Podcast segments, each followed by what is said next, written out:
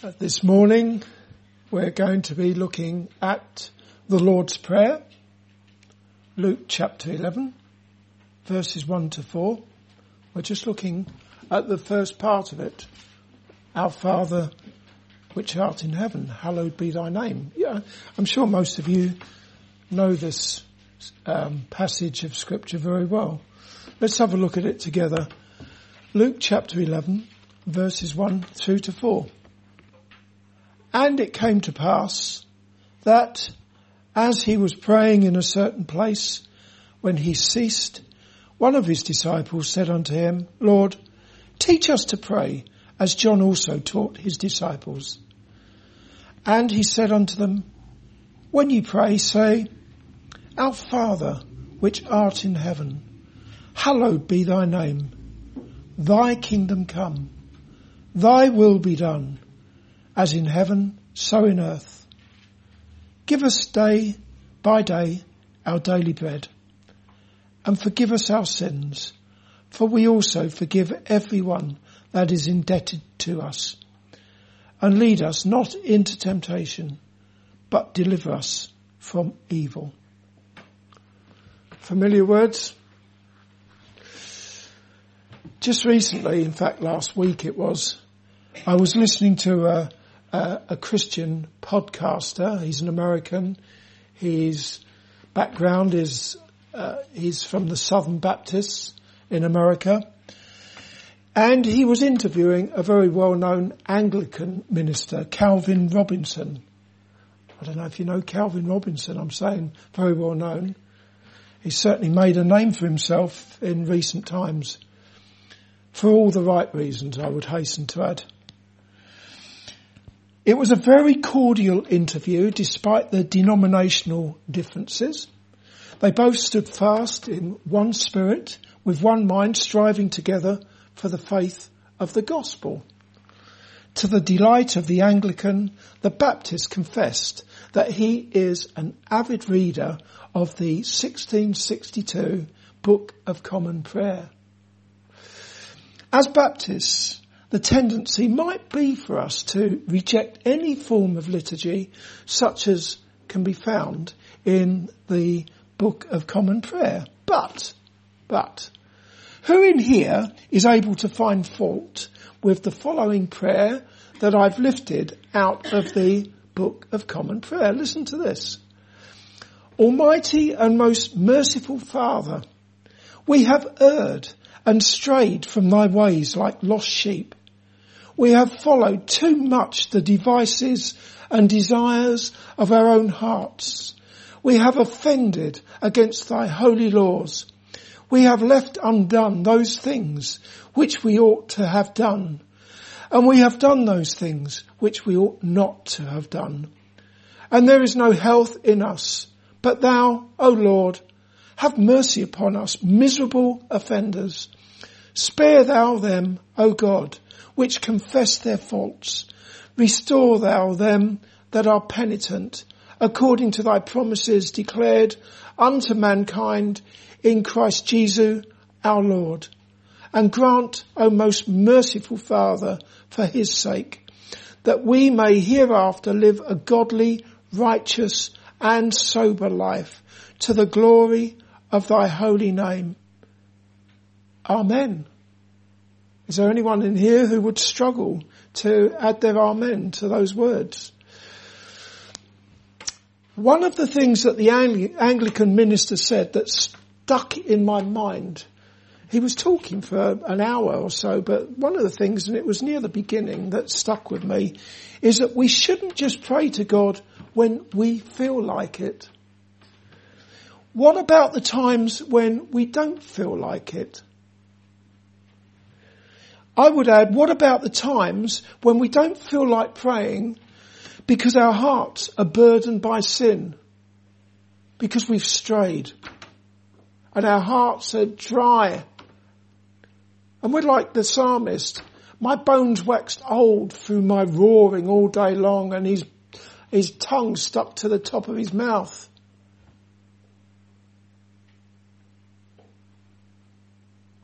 What about those times? Surely, if we pray a penitential prayer, such as can be found in the Book of Common Prayer, that can't be a bad thing. And by saying pray, I mean precisely that.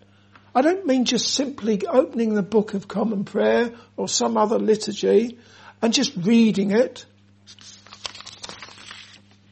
but praying thoughtfully. This morning as we continue with our studies in Luke's Gospel, we're going to start looking at a prayer that the Lord Jesus Christ taught his disciples to pray and which is commonly referred to as the Lord's Prayer, even though it's not a prayer that the sinless Saviour would ever have prayed for himself. Just look at verse 4. Forgive us our sins. Can you imagine the Lord Jesus Christ ever having the need to pray that? Of course not. He was without sin. He is without sin. It was and is a prayer for Christians to pray given to us by the Lord Jesus Christ. Quite a few of the Bible commentators emphasize that the Lord's Prayer is just a model for your own prayer. Nothing more than a model, a framework for you to use for your own prayer. I don't buy that. I learnt the Lord's Prayer as a young child in the good old days when it was taught and prayed in schools. And all these days later, all these years later, I still pray it just about every day of the week. And invariably that prayer launches me into further prayer. Certainly the Lord Jesus Christ warned against vain repetition. He warned against babbling, babbling on when praying, which is something that I can very easily be guilty of. And I have to guard against when I'm in the pulpit.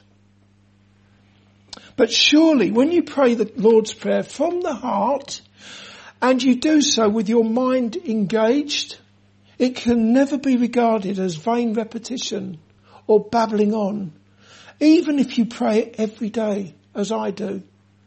After all, the Lord's Prayer is the Word of God. Literally the Word of God. How can it be wrong to pray the Word of God? Today we shall do no more than look at the first sentence of the Lord's Prayer. Our Father, which art in heaven, hallowed be thy name.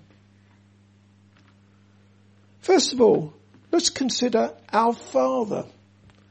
There are those who would argue that prayer is a private matter and they might quote Matthew chapter 6 verse 5 and 6. This is the, the Sermon on the Mount passage where the Lord Jesus Christ said to his disciples, and when thou prayest, thou shalt not be as the hypocrites are, for they love to pray standing in the synagogues and in the corners of the streets, that they may be seen of men. Verily I say unto you, they have their reward. But thou, when thou prayest, enter into thy closet. And when thou hast shut thy door, Pray to thy Father which is in secret, and thy Father which seeth in secret shall reward thee openly. However, we can see that the very first words, the first words of the Lord's Prayer are our Father. That's how we have it in our translations. Our Father. I don't say our Father when I'm praying it alone. I just say Father. But clearly it is as we see in our Bibles with the word our, a corporate prayer, a prayer that we can pray together. If you look at the words of the Lord Jesus Christ in Matthew chapter 6, the passage that I just read to you from the Sermon in the Mount, on the Mount, you'll see that Jesus was not warning against praying together as we do here on Wednesday evenings at the prayer meeting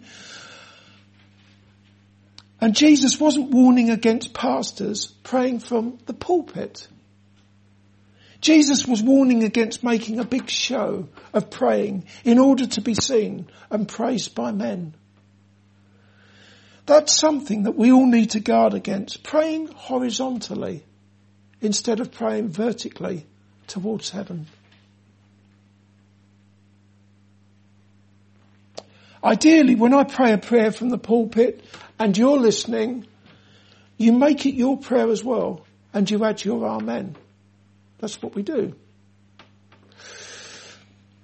Coming back to the Lord's Prayer, we might easily say it without giving any thought to what we're actually praying, just like we might do with a prayer from the Book of Common Prayer. And just as we might do, pray without thinking, as we might perhaps, I say we, I know I might do when I'm singing a hymn. I can sing a hymn with several verses, and at the end of it, I couldn't even begin to tell you what I've just sung. Where I'm not really engaging my mind. Or I'll even forget midway through the hymn what verse we're on. That is not the way to pray the Lord's Prayer.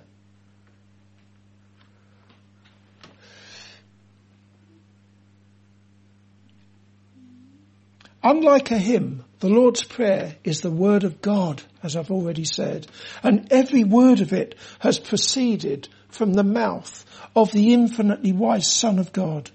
Yet we can very easily fail to consider some of the words and the deep spiritual truth that they convey. You know, when Jesus was teaching his disciples to pray, and he said unto them, when ye pray, say, Our Father, which art in heaven, and so on. Jesus wasn't just choosing some random words there to teach them. Those words were coming from the mouth of the incarnate Son of God. Look again at the first two words, our Father. That speaks of a uniquely Christian relationship with God, knowing and addressing God as Father. Only the born again Christian has that kind of relationship with the creator of heaven and earth. And that is because it is the consequence of being reconciled to God by the Lord Jesus Christ. As the apostle John said about the Jews who did trust in Jesus, many of them rejected, most of them rejected the Lord Jesus Christ.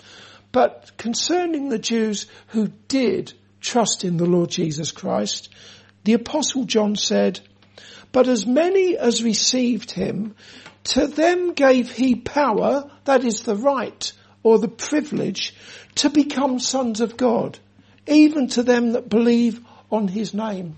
So when we trust in Jesus, He gives us the power to become sons of God, children of God. Similarly, the apostle Paul said, for ye are all the children of God by faith in Christ Jesus.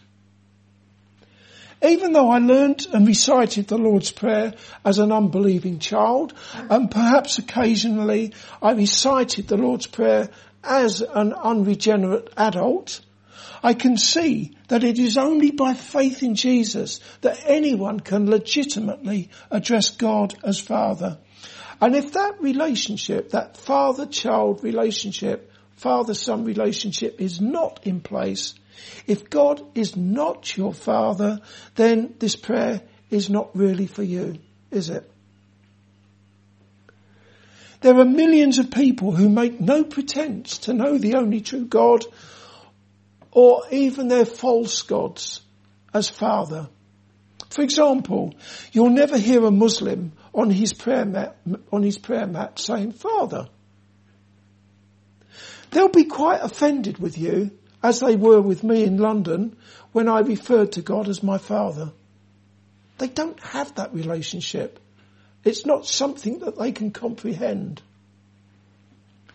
Neither will you hear a JW referring to his God or gods when you, you look into their religion. You'll never refer, you'll never hear a JW referring to his God as Father. On the other hand, there are those who vainly address God as Father, even though they have no interest in the Saviour's blood as was the case with me when I prayed the Lord's Prayer as an unbeliever. Not surprisingly, before I believed, the name Father, when I referred to God as Father, that never really rolled off my tongue, having proceeded from a heart that was filled with thanksgiving and a heart where the Lord Jesus Christ dwelt by grace. It just came from my mouth, empty words, Father, which art in heaven. Didn't really mean anything to me. I cannot overstress how wonderful it is to know and address God as Father, and I'm sure that all you children of God will add your amen to that. Knowing God as Father. Can there be anything more wonderful than having that relationship with God, the creator of heaven and earth? I remember years ago I was talking to teenagers at a youth club at the mission hall that I ran in East London. I was talking to them about how they could know God as their heavenly father through faith in the Lord Jesus Christ. When a colleague of mine, she started whispering in my ear that most of those teens didn't even have an earthly father. She thought I was being insensitive. Talking to them about knowing God as father when they didn't, most of them didn't have a father of the, in their lives. And she tried to stop me, but she failed. As far as I'm concerned, everybody should hear about having peace with God, being reconciled to God, and knowing God as Father through faith in the Lord Jesus Christ. Everybody. And that includes teenagers whose earthly fathers may have died or may have run away from their parental responsibilities. There's no one in this world who doesn't need to know about have, knowing God as Father. Secondly, we can look at the holiness of God. Look again at um, verse 2. And he said unto them, when ye pray, say, Our Father, which art in heaven, hallowed be thy name. Hallowed be thy name. The psalmist said of the Lord, Holy and reverend is thy name. And here in verse 2, you are being taught to pray, hallowed be thy name. When you pray those words, you're praying for God's name to be esteemed holy everywhere instead of it being blasphemed by so many people as they rebel against God and against His Christ. That the unbelieving world does not esteem as holy the name of the only true God Though it is inexcusable, it is to be expected. But what about the children of God? What about those who do actually know God as their Father? They of all people can be expected to take off their shoes in the presence of a holy God who is a consuming fire. You don't expect the unbelieving world to take off their shoes in the presence of God. But Christians, you do. I would expect it. Who else is going to if the Christian doesn't? As it is written in Psalm 89 and verse 7, God is greatly to be feared in the assembly of the saints and to be had in reverence of all them that are about him. God is not going to be feared in the assembly of the wicked, but he is greatly to be feared in the assembly of the saints and to be had in reverence of all them that are about him. Dear Christian, that leaves no room for flippancy when you come to God in prayer, even though God is your loving heavenly father. Even though the Lord Jesus Christ, or rather, even the Lord Jesus Christ in his high priestly prayer addressed God as Holy Father. John chapter 17, John 17, Jesus addresses God as Holy Father. The Roman Catholics, they've, um, they use those words when they address the Bishop of Rome, the Pope. But Jesus used those words when he addressed his Father in heaven. Holy Father. Yet for all that, I have heard professing Christians on pally terms with God in their prayers. And that is beyond being cringeworthy. It's extremely irreverent at the very least. When you have that pally relationship with God. Hallowed be his name.